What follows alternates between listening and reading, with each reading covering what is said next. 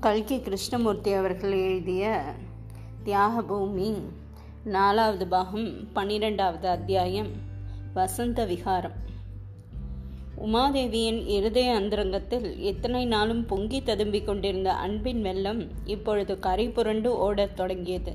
அந்த பிரவாகத்தில் அகப்பட்டு கொண்ட சாரு திக்குமுக்காடி போனாள். ஆறு வருஷமாக குழந்தையை கைவிட்டிருந்ததுக்கெல்லாம் இப்போது உமா ஒரே தடியாக ஈடு செய்யலானாள். சாருவிற்கு விதவிதமான விலையுயர்ந்த உடைகளை வாங்கி குவித்தாள். பாதாதி கேசம் வரை நகைகளை வைத்து இழைத்தாள். தினம் மூன்று தடவையாவது குழந்தைக்கு புது புது அலங்காரம் செய்தாலொழிய அவளுக்கு திருப்தி உண்டாவதில்லை. முதல் தடவை இம்மாதிரி அலங்காரம் செய்துவிட்டபோது சாரு மாமி மாமி தத்ரூதமாய் டிராமாவில் வேஷம் போட்டுண்டா போல இருக்கு. இதற்கு என்ன வேஷம்னு பேரு? என்று கேட்டாள். இப்படியெல்லாம் பளபளப்பாக அலங்கரித்து கொள்வது டிராமாவில்தான் என்பது குழந்தையின் எண்ணம்.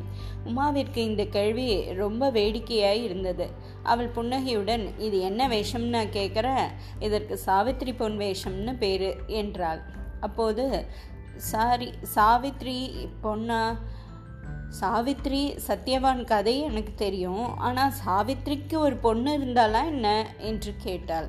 ஆமாம் இருந்தது. அந்த கதையை உனக்கு இன்னொரு நாளைக்கு சொல்கிறேன் என்றாள் உமா. சாருவுக்கு அலங்காரம் செய்து பார்ப்பதுடன் உமா திருப்தி அடைந்து மகிழ்ச்சி அடைந்து விடவில்லை. அவளுடைய படிப்பையும் கவனித்தாள்.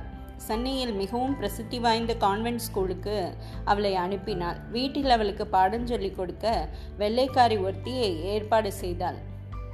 பங்களாவில் சாருக் என்று ஒரு தனி அறை குழந்தை உட்கார்ந்து படிக்கவும் புத்தகங்கள் வைத்துக்கொள்ளவும் மேஜை நாற்காலி பீரோக்கள் மற்றும் ஐநூறு ரூபாய்க்கே வாங்கப்பட்டன.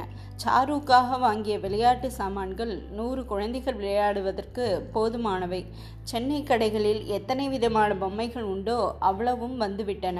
அந்த பொம்மைகளுக்கு உடைகள் தைப்பதற்கே ஒரு தையக்காரனுக்கு வேலை சரியாக இருந்தது. பொம்மை குதிரையில் ஏறி குழந்தை சந்தோஷமாக விளையாடுவதை பார்த்து உமாவுக்கு நிஜ குதிரையே வாங்க வேண்டும் என்று ஆசை தோன்றிற்று. அவ்வளவுதான். மறுநாளைக்கு மட்டக்குதிரை ஒன்று வந்துவிட்டது பெயர்தான் மட்டக்குதிரையை தவிர விலையில் மட்டமில்லை. ஆயிரத்தி இரநூறு ரூபாய். சாரு அன்று முதல் குதிரை சவாரி கற்றுக்கொள்ள தொடங்கினாள். சாரு ஒவ்வொரு விதத்திலும் சாவடி குப்பத்தில் இருந்ததை விட தன்னிடம் மேன்மை பெற வேண்டும் என்று உமா எண்ணினாள். பாக்கி எல்லாவற்றிலும் இந்த நோக்கம் நிறைவேறிற்று. ஆனால் குழந்தையின் நாட்டிய திறமையை பற்றி என்ன? அதை முன்னே காட்டிலும் மேன்மை பெற செய்வதற்கு தன்னால் என்ன செய்ய முடியும்? இந்த எண்ணம் உமாவுக்கு சங்கடத்தை அளித்தது. சாவடிக்குப்பம் பள்ளிக்கூடத்தில் குழந்தைக்கு நாட்டியம் கற்றுக் கொடுத்த வாத்தியார் அம்மாள் மீது அம்மா உமாவுக்கு பொறாமை கூட உண்டாயிற்று. கடைசியாக அதற்கும் ஒரு யோஜனை கண்டுபிடித்தாள். பரதநாட்டியமாவது ராதாகிருஷ்ணன் நடனமாவது அதெல்லாம் தோற்று போகும்படியுமாக குழந்தைக்கு இங்கிலீஷ் டான்ஸ் சொல்லிக் கொடுக்க தீர்மானித்தாள் உமா. சார்வின் மனோநிலை எப்படி இருந்தது? உமாராணியின் பங்களாவில் அவள் தொடங்கிய புது வாழ்க்கை அவளுக்கு சந்தோஷமாக இருந்ததா? சாவடி குப்பத்தை காட்டிலும் வசந்த விகாரம் அவளுக்கு அதிகம் பிடித்திருந்ததா?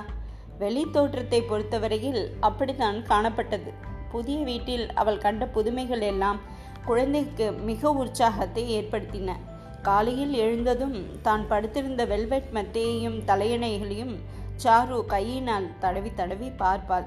பெரிய நிலை கண்ணாடிக்கு முன்னால் நின்று தான் செய்யும் சேஷ்டைகளைப் போலவே தன்னுடைய பிரதிபிம்பமும் செய்வதைக் கண்டு சிரிப்பாள். குளிக்கும் அறையில் ஷவர் பாத்தை திறந்துவிட்டு அதிலிருந்து சலசலவென்று ஜலம் கொட்டுவதை பார்ப்பதில் அவளுக்கு அளவில்லாத ஆனந்தமும் எதிர்பார்த்த எதிர்பாராத போது தன் மேலே அப்படியே பொழிய ஆரம்பித்து விட்டால் விழுந்து விழுந்து சிரிப்பாள். தொடரும்.